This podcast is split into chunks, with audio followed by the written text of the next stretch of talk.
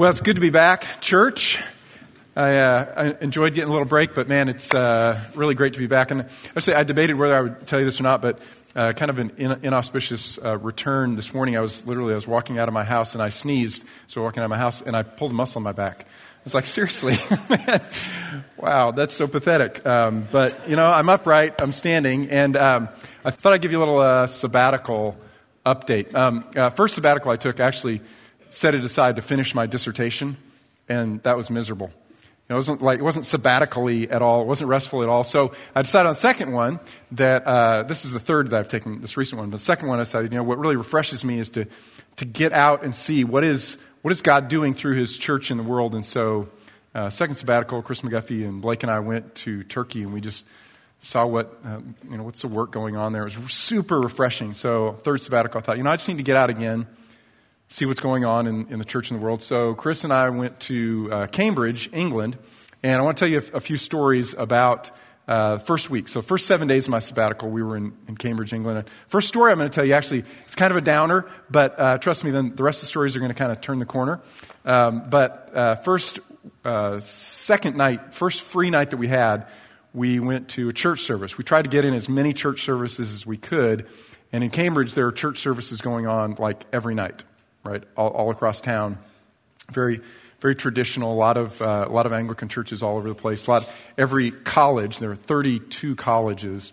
Like every college has a chapel, and they're running services every evening. So, uh, first free night that we had, we went to a church. Uh, it's there on the right, and um, I will tell you, we we walked out like really sad. It was just there were just a few people there, and it it was just really kind of dead. Um, as we were walking in, they handed us uh, the liturgy and a hymnal. And uh, if you're from a liturgical background, this is, may not sound unusual to you, but I'm not. Uh, they hand us a liturgy that they do uh, the same liturgy three or four times a week, every week, the entire year, as do all of the other churches, three or four times a week every week the entire year. Uh, there was actually, I mean, li- literally, there was nothing that was off of the script at all. And I thought to myself, wow, you know, that makes Sundays a lot easier for me. but um, man, there was just there was just no joy, enthusiasm, and, and Chris and I walked out. We're like, ugh, that was kind of uh, that's kind of a downer. Um, however, when we first got there, we were greeted by this uh, couple. I guess they were about 40 years old, and they had their son with them. He was about nine years old, and they just they honestly seemed kind of out of place. They're really joyful, enthusiastic. They handed us our, the hymnal, they handed us the liturgy, uh, they they uh, talked to us on the way out. And we're like, man, you know, they just they didn't really like seem like a, a, part of that that whole church moment. And we were discussing that. We we uh, went to a restaurant, sat down, and having this conversation. And as we were in the middle of that conversation, that same couple walked in, and so we said, hey, why don't you guys sit down and join us for dinner. So they sat down and we began talking with them, and we discovered that they're just like super on fire believers following Jesus. And that was their first night to ever go to that church. Their son is nine. He loves to sing in choirs, and for, them, for him to sing in the choir, they have to get on this rotation where they hand out the hymnal and they hand out the liturgy, but they had never actually even been there before. And we discovered that, I mean, they, they, they actually had attended Cambridge. They met as they were students in Cambridge uh, trusted Christ, then began walking with the Lord.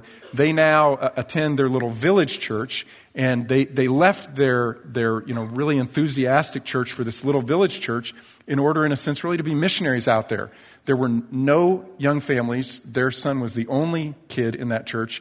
In the last year and a half, they've recruited five new families with all of their kids, and so they're all serving together. You know, and there's life coming back to their church, which began uh, in 1200 AD.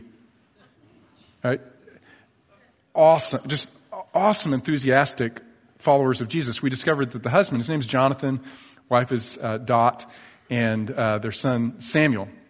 We discovered that Jonathan is actually a trustee with the um, Keswick movement. And if you're not familiar with Keswick, that's a, a spiritual life movement. It, it started like uh, late 1800s, and they have had a conference every year since then. So for over 100 years, they've had a spiritual life conference. About 10 years into it, it took on this missions emphasis, and they began uh, recruiting and praying for and sending people out to the nations for like the last hundred years. And we've discovered Jonathan is actually a trustee of this movement that's been going on for a hundred years. So, you know, really, really wonderful conversation with them. They asked about our church and said, well, give us the website, gave them the website. And apparently, Jonathan got online just to find out if we were legit.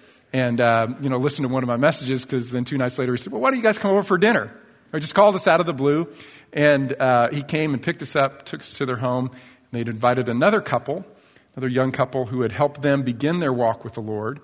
And then this gentleman, he was about 70, his wife was out of town, but he came by himself. And we sat at their dinner table and we talked about Jesus for five hours. It was awesome. Uh, you know, literally, it came to the end of the, the time, and uh, Jonathan, Jonathan said, I think I better get you guys back. And I thought we'd been sitting there maybe an hour and a half, two hours. And I looked at my watch, and I'm like, oh my gosh. They were talking about uh, their walks with the Lord, their friends that they're sharing with. They have neighborhood block parties. There's, their little cul de sac has five families, and they're sharing the gospel with them. And uh, the uh, the 70 year old guy he he works with Samaritan's Purse and he helps arrange you know aid that goes out and evangelistic stuff. And then the other couple they were getting in this discussion debate about best uh, apologetics and evangelistic methods in this post Christian era in which they live.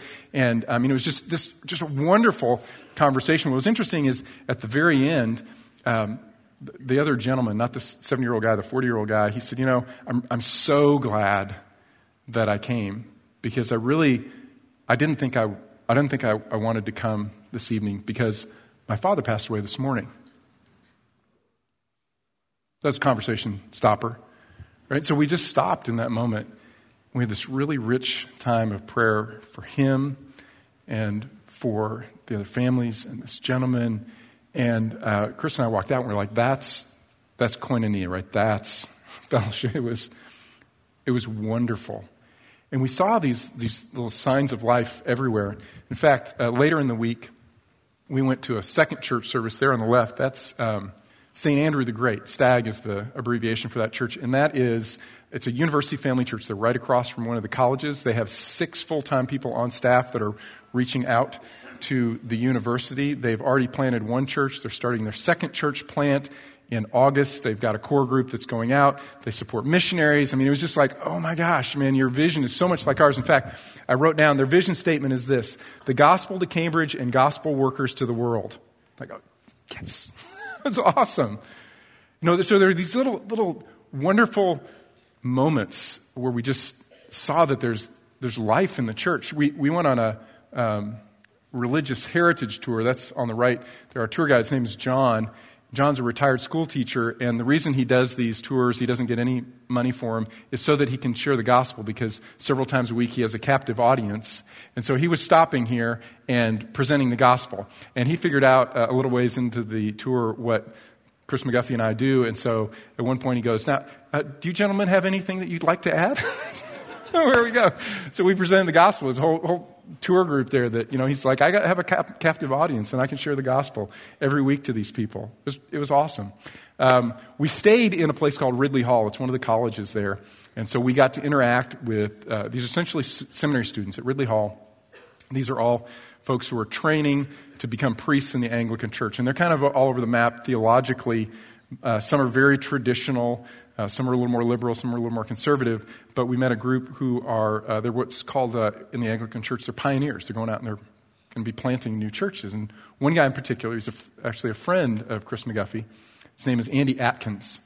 And uh, Andy is going to go plant a church among Pakistanis in London. Right? That's, his, that's his vision. But what was interesting is we're interacting with these students. You know, they're telling us about the work that they do and uh, their churches and different things, and they ask about ours. And, and you know, honestly, it, felt, it was a little uncomfortable at that moment because for them, a large church is 100 people. That's a big one. Maybe 200. There are a couple churches around that have 300 people, but you know, by and large, it's just they just don't they just don't see what we see. And as we're describing what we see, you know, any any given Sunday in our town, there are thousands of people who are in churches worshiping. You know, every week, Breakaway's got eight to 10,000 students who are showing up to worship, and you've got Campus Crusade and Navigators and InterVarsity, you know, and, and, and, all of these groups who are, who are making disciples, and you see this incredible revival, and as we describe it, they're just, they're like, they can't even fathom what's going on. But I reminded them, I said, but you know, this happened also at Cambridge.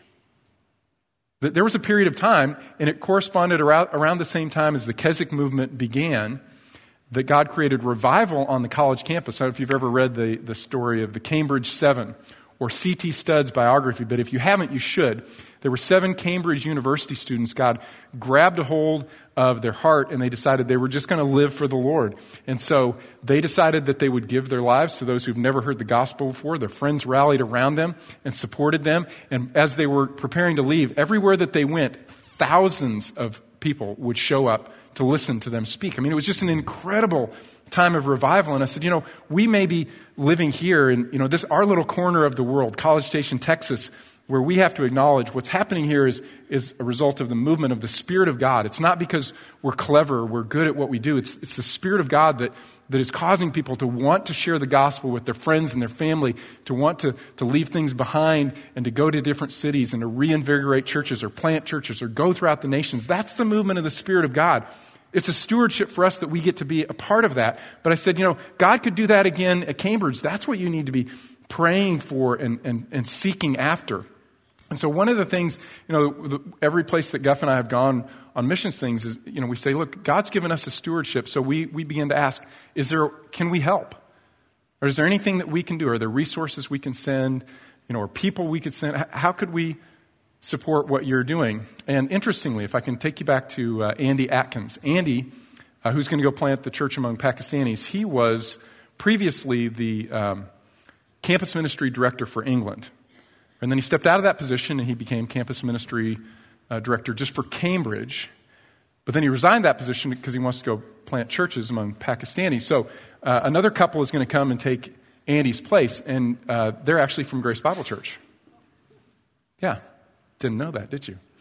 Um, the husband was uh, an Aggie, and then he went through college ministry with us. He did an internship here at Grace Bible Church, went to seminary, then he ran our partnership in Greece and now he's back at A&M, but he and his wife are going to go and lead the team at Cambridge. It's uh, Jerry and Suzanne Varghese, who uh, first first service they were sitting right here in the front row, so I made them stand up. I actually told them last night. I said, "Hey, I'm, I'm going to put your picture up. You okay with that?" Uh, I'm actually not asking. I want to. I want. I, I just because to me it's such an amazing story, right? So there was there was this revival, Cambridge, and they're sending people out to the nations. Cambridge was one of the centers of the Reformation movement in England. Now it's, it's very post Christian, and Christians are struggling to know how to live for Jesus in this culture.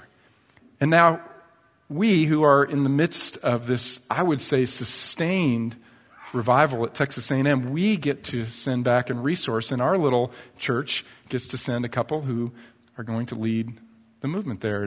what, a, what a wonderful and beautiful opportunity. So we know uh, one of the ways that we get to partner with uh, Cambridge University and uh, send one of our own to lead the movement there. So I just thought that was pretty amazing, pretty cool. So uh, there's you know a little a uh, couple of stories about sabbatical. That's just first seven days. The the last uh, three weeks I came back and I intentionally tried to be unproductive. You know, for me, um, if, if you know me at all, that's that's really difficult. Like I'm my mind, I'm always thinking about the next thing, and I have hard times stopping and celebrating and being in the moment. And um, I think it's particularly difficult, too, sometimes for people who are pastors and teach a lot. Every time I come to the Word, my lens is, is a sermon. So I'm reading it to think about how it applies to you rather than reading it for me. You know, Lord, what is it that you have to speak to me? And so what I wanted to do in those three weeks is just say, let me get back to kind of fundamentals. Lord, what are you, what are you speaking to me? Where are you guiding me? What's your calling on, on my life? And um, not surprisingly, this often happens to me in January. I was just reminded that uh, I really need to grow in prayer.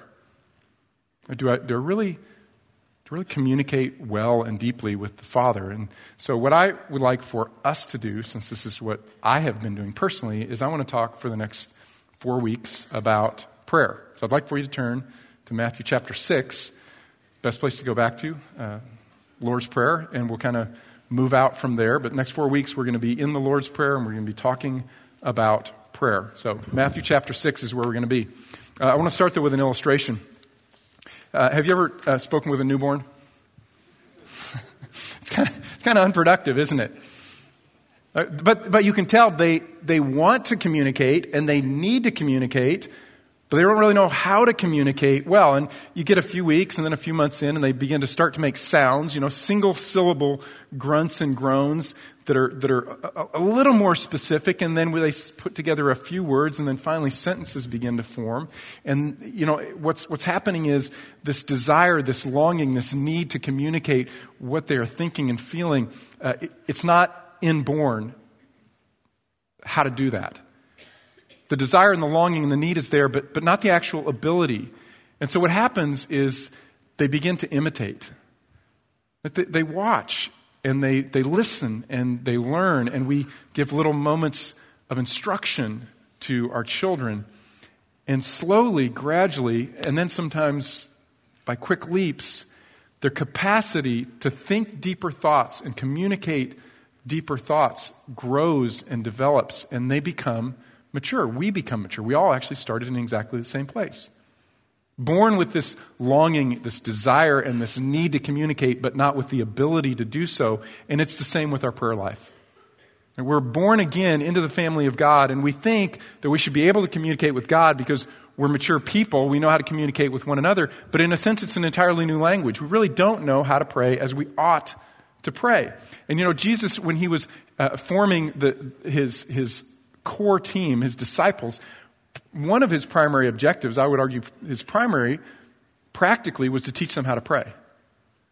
Right? And you recall he had these 12 and they followed him around everywhere and they saw him do miracles and they heard him teach and they heard him get into arguments and debates and discussions and he did uh, apologetics and unpack the word and all that. But, uh, you know, they never asked him to teach them how to preach. They did say, though, Jesus, did you teach us how to pray? Which is truly remarkable because they had been raised in this prayer culture.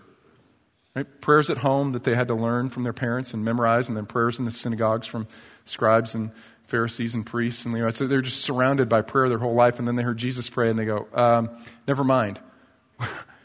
we don't really know anything about prayer because Jesus, when you pray, there's there's this depth, there's this intimacy that you have with the Father that we don't have. So if you could teach us one thing, Jesus, would you please teach us how to pray?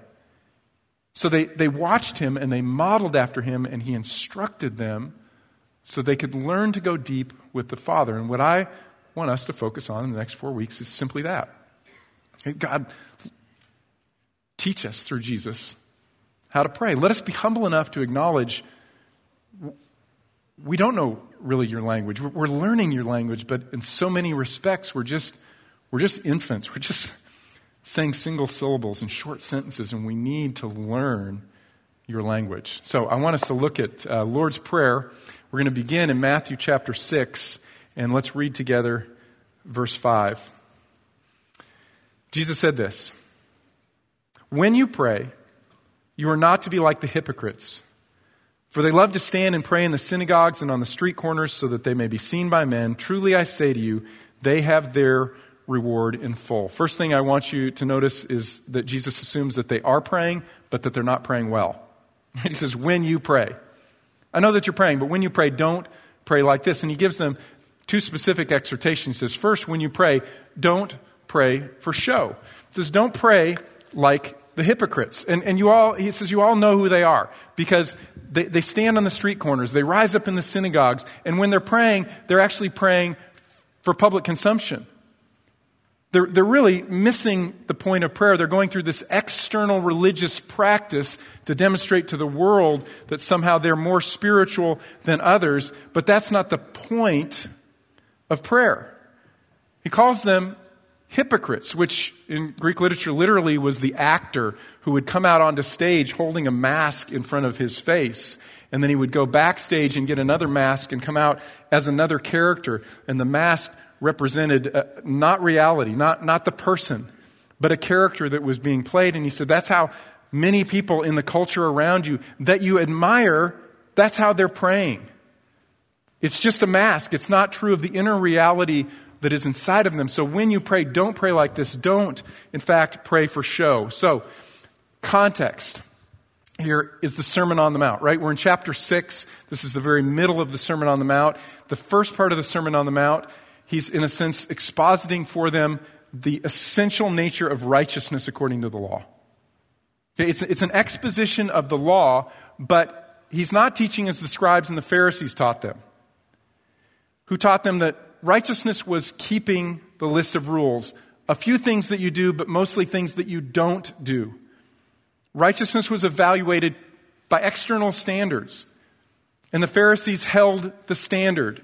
And Jesus says, No, you're missing the true nature of the law and why God gave the law. It was to drive you to a deeper understanding of righteousness, which is what happens inside your heart.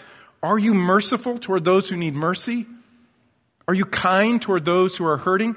Do you bear up under persecution when you're pursuing genuine righteousness, this is a matter of the heart. It'll be reflected in the things that you say and the things that you do, but fundamentally it is your character. And so he finishes that section, chapter 5, with these words, chapter 5, verse 48. He says, Therefore, you are to be perfect as your heavenly Father is perfect. You know what? You know what righteousness is? It's the character of God. It's the glory of God. It's the heart of God.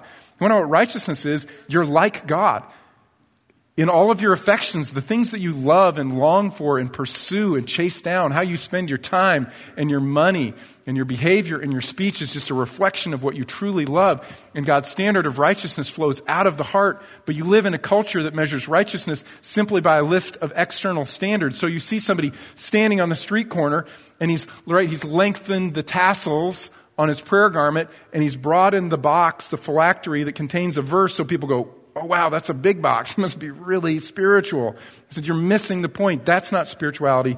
That's not righteousness. God doesn't care about that at all.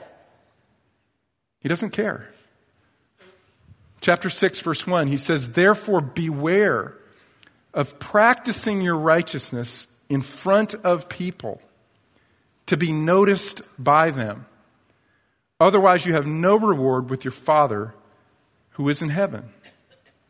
And he gives them three illustrations from the three kind of fundamental righteous practices of that day, which were giving to the poor, prayer, and fasting. And he says, essentially, God gave you each of these practices so that they would give you moments to connect personally with God so that He could transform your heart. They're not about people watching you and saying, wow, you give a lot, you pray a lot. You fast a lot. That's not the point. And so he condemns the typical practice of each of these and he transforms them. Look at chapter 6, verse 2. He says, So then, when you give to the poor, do not sound a trumpet before you, as the hypocrites do in the synagogues and in the streets, so that they may be honored by men. Truly, I say to you, they have their reward in full. He says, When you give, don't go, right, I'm about to give. And the more I give, the louder I blow the trumpet, right? And they would put their coins into the copper receptacles. The more coins, the more noise. Jesus uh, had another moment, remember, with his disciples, and a man came in, he's just pouring in the change. And then this widow kind of sneaks in and drops in one coin, and he says, You, you know, she gave more. What? Because righteousness flows from the heart. She gave out of her poverty and out of her love for me, not to be seen by you. When you give to the poor, when you pray, verse 5, don't be like the hypocrites because they love to stand and they love to pray in the synagogues and in front, on the street corners where people have gathered so that they may be seen by men. Truly I say to you, they have their reward in full. Verse 16, whenever you fast, do not put on a gloomy face as the hypocrites do, for they neglect their appearance so that they will be noticed by men when they are fasting. Truly I say to you, they have their reward in full. What really matters to God is the heart. And prayer is a moment, it's an opportunity for us to connect genuinely with our heart to the Lord. So, first, he addresses their motives. And then, second, he addresses the theology of their prayer. He says, Don't pray without understanding. Verse 7. And when you are praying, do not use meaningless repetition as the Gentiles do, for they suppose that they will be heard for their many words, so then do not be like them. For your Father knows what you need before you ask them. Now, when I was in uh, high school, I was playing in soccer uh, on the soccer team, and our, our coach would ask one of the players to lead in prayer before every game. So what that meant was that prayer, player got to start the Lord's Prayer. Right, so we'd all gather around, we're all huddled up, and that prayer pl- player who's selected to, to, lead us in prayer would say, Our Father, right? And as soon as the player said, Our Father, everybody jumps in and says, and this is Texas, right? So, you, you know, we can do this. So he goes, Our Father, and we all go, Our Father, who art in heaven, hallowed be thy name. And as we begin to say the Lord's Prayer together, it went something like this. It goes, Our Father, who art in heaven, hallowed be thy name. Thy kingdom come, thy will be, ah, let's kill him. I'm like, we never even finished saying the Lord's Prayer because it was more like, it's like a war cry, really. And I remember even as a high school student, I thought, that just doesn't seem like probably what Jesus had in mind, right? So I go back and I, I read it again, and uh, it, it, it's, you know, it says, don't use meaningless repetition, right? I mean, if there's one prayer that you shouldn't use that way, it's that prayer. So he selected me one week. He said, hey, Brian, why don't you lead us in prayer? I go, okay, I got this. So we all huddle up, and I said, Jesus. and I just kind of, a corner of my eye, he just stopped and he stared at me. I said, Jesus, protect us as we play, protect the other team from injury as well. May we honor you in everything that we do and say, Amen. Okay, then. just dead quiet, right? I never got asked again to, because uh, I didn't lead the war cry, right? Our Father. Jesus says, that's just bad theology. Why? Because that's the way that the nations around you pray. Israel had always been surrounded by pagan nations. In Jesus' day, they're occupied by Rome. And all of these nations had a, a very low view of deity. Their gods were just like people, but more powerful. And so they had to, in a sense, manipulate them through prayer. That was the point of prayer and the offerings. It was a manipulation process. But the problem was this that sometimes their gods, since they were really a lot like people, would take a nap, they'd fall asleep, or they'd go on a vacation. And so you had to yell really loudly and you had to yell long. You had to, you know, high volume, lots of words to make sure you got their attention. Uh, in fact, remember when Elijah is battling the prophets of Baal on Mount Carmel? He says to them, he says, Hey, why don't you yell a little louder? I'll let you go first, and you better keep going because your God, Baal, says he might have gone into you know this dark, quiet room, which means, I mean, really, it means he's he's, might, he's probably in the bathroom, right? He's he's on the pot. You know, so what did they do? So they start jumping around and yelling, and they're cutting themselves and bleeding all over the place. He says, Yell louder, yell louder. He's asleep, he's on vacation, he's going to the bathroom. I mean, it's really graphic in Hebrew. He's, he is just totally mocking them. Bad theology. Jesus says, when you pray, don't pray like that because that's not who God is. Right? Don't, don't just use meaningless repetition, that is, words without thinking. Because you don't have to badger God. You don't have to badger Him, right? That's relationships of intimacy don't work that way.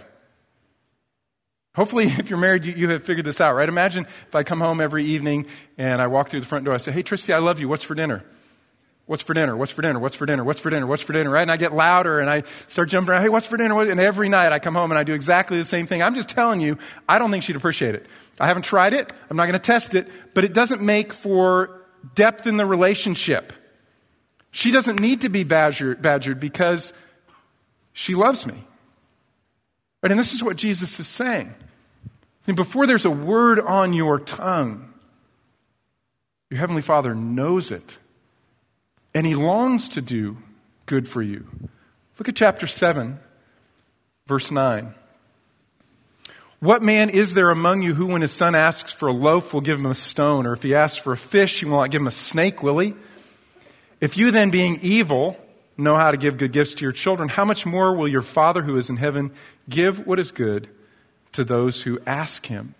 The nature of prayer is intimate relationship.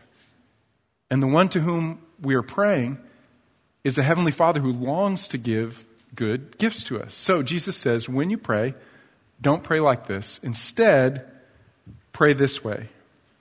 Chapter 6, verse 5. When you pray, don't be like the hypocrites. For they love to stand and pray in the synagogues and on the street corners so that they may be seen by men. Truly I say to you, they have their reward in full. But you, instead, when you pray, go into your inner room, close your door, and pray to your Father who is in secret. And your Father who sees what is done in secret, he will reward you. Jesus says, first pray sincerely. What's the opposite of hypocrisy? Well, it's sincerity.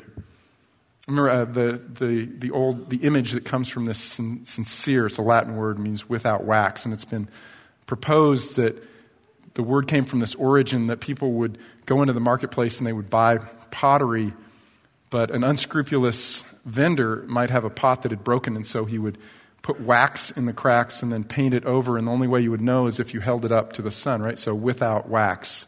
Or in Greek, it's literally judged by the sun, is the word for sincerity. And what God wants for us is really simple. Just be honest. Nothing you say shocks him. What you think is deepest and darkest and hid furthest from the Lord and from others, it's known by God because he sees all things. So pray sincerely, pray honestly, pray truthfully. Um, let me illustrate.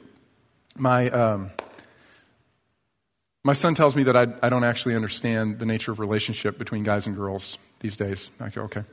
Um, but I'm, I'm humble. Please teach me about how these things actually work these days. There's probably a lot that I understand. And because, you know, I'm looking at this, this relationship you're describing between these friends of yours, this guy and this girl, and, and I, I would call that dating. And, you know, he says, no, they're not, they're not dating, they're talking.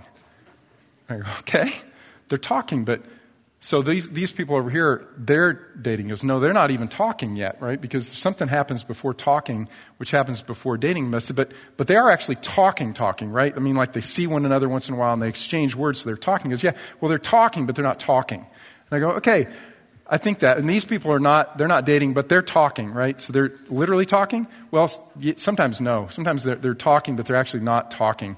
But they're talking. That's where they are. And they'll get to this place where they, they move past talking into dating, I go, okay, well, you know, I think, I think you're just describing the same process, but, you know, using different words. So let me just sum up for you what I think is happening here, because what I, how I would describe it is this. All, the entire spectrum, all of, of American dating is basically just selective deceit.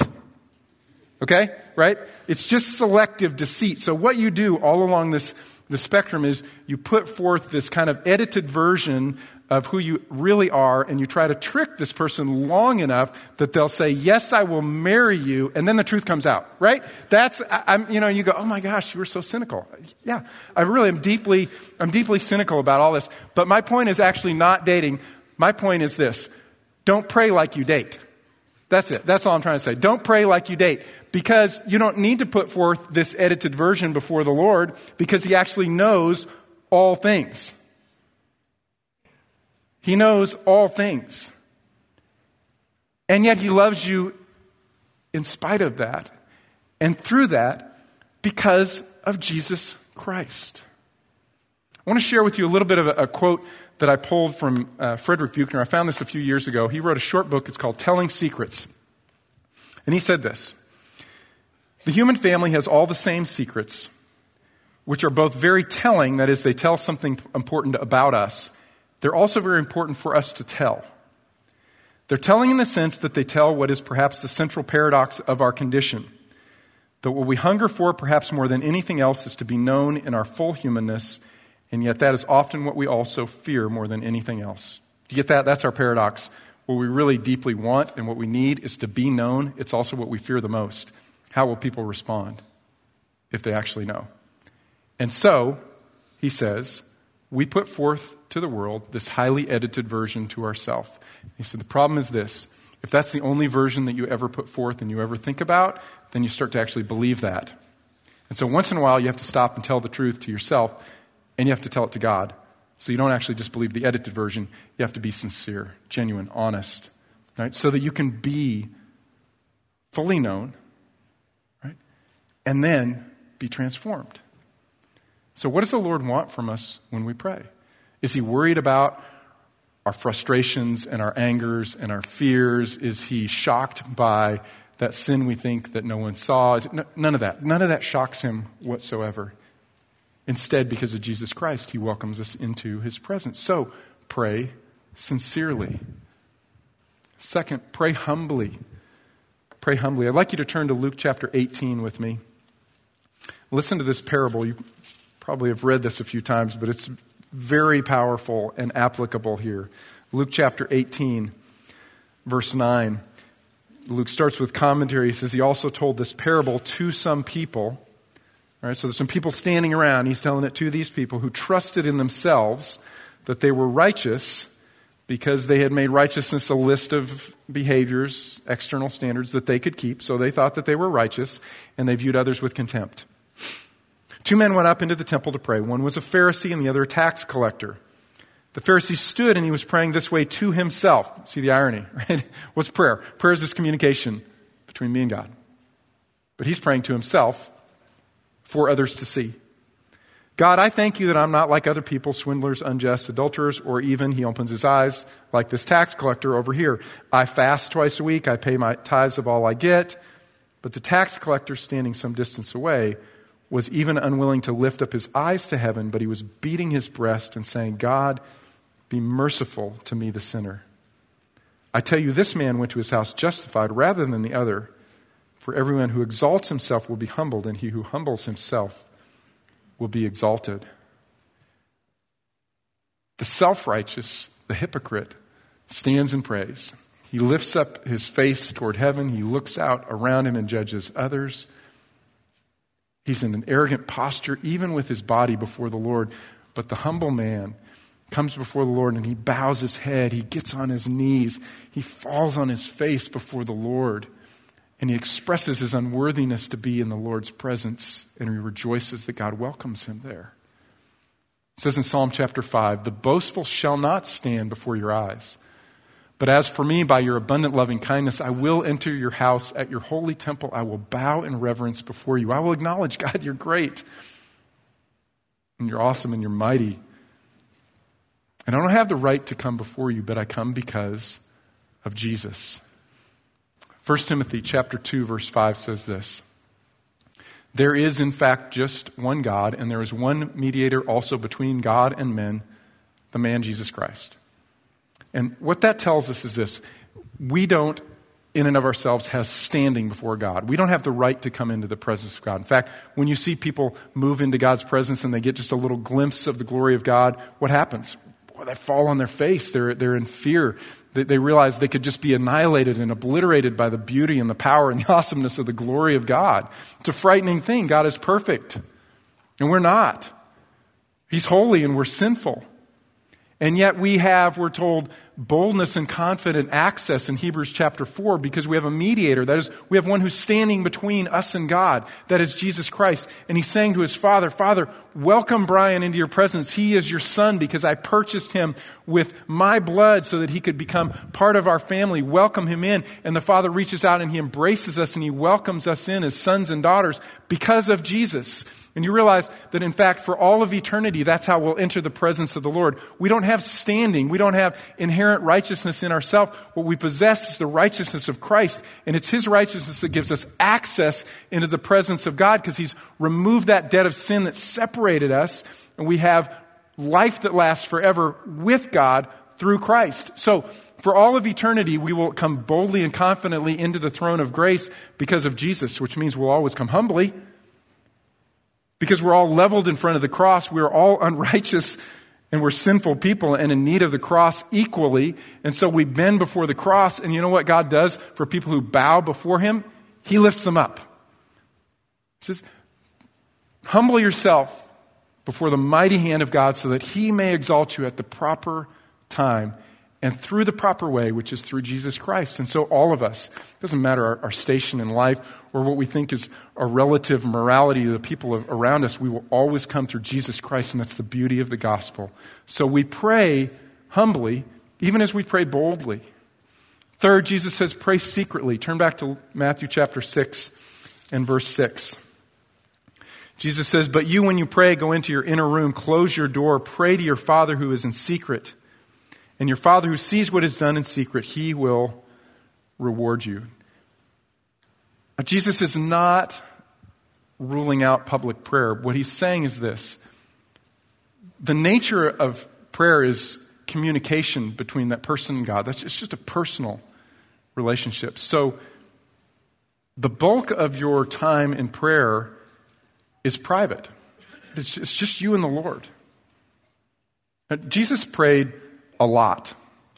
And most of his prayer time, it was him going alone. He spent a night just by himself in prayer. He also prayed at times with his disciples around him.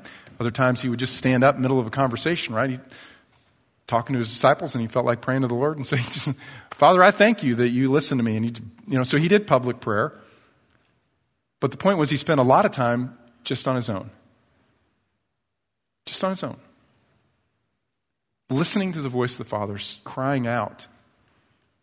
Sometimes, in fact, saying the same words over and over, but not mindlessly. Three times in the garden, asking, Take this cup from me, take this cup from me, please take this cup from me crying out in loud anguish and anguish and sometimes quietly. The point was the attitude of his heart.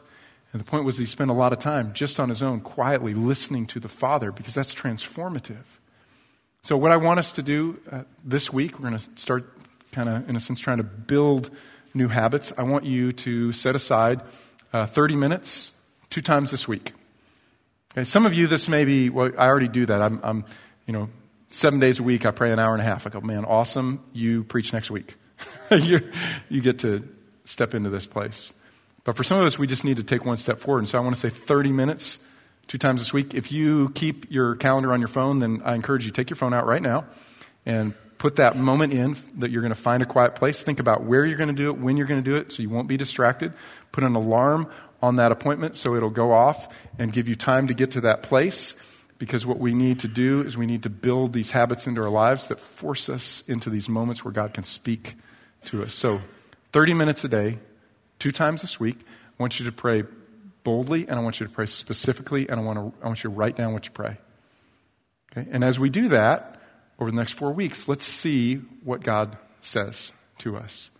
How he speaks. Maybe he, he will answer. Maybe he'll say, wait. Maybe he'll say no.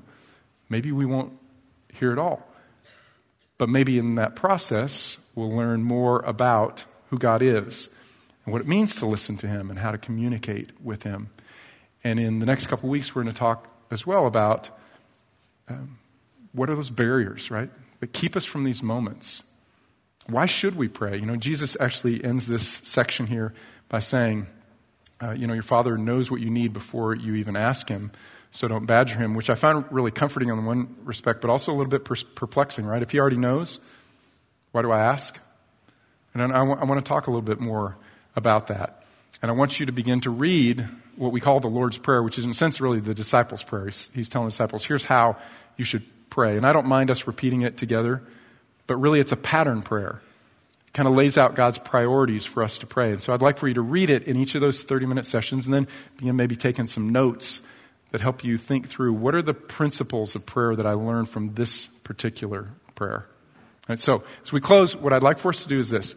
Uh, I want you to bow your heads, and I want to take a few moments and quietly before the Lord, let's, um, let's be willing to humble ourselves and say, God, you know, there, there probably are a few things that I need to learn about speaking to you and listening to you. So I pray that in these next few weeks, uh, you would teach me as you taught the disciples how to pray. So just take a few moments quietly before the Lord, uh, and then I will close us.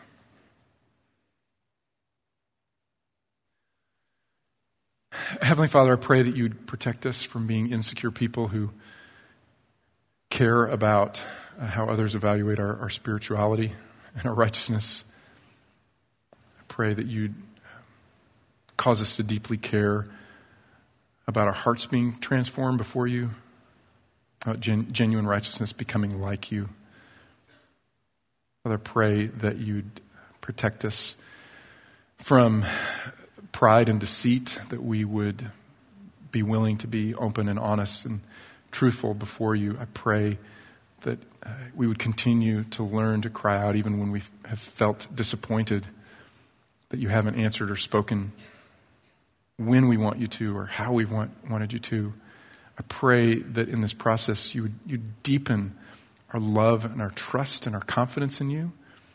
I pray that you would humble us before you, that we would, we would genuinely approach you in these next few weeks as people who, who want to learn and want to grow. I pray that as you stretch us, Father, you'd stretch our hearts for the things that you love and that matter to you most.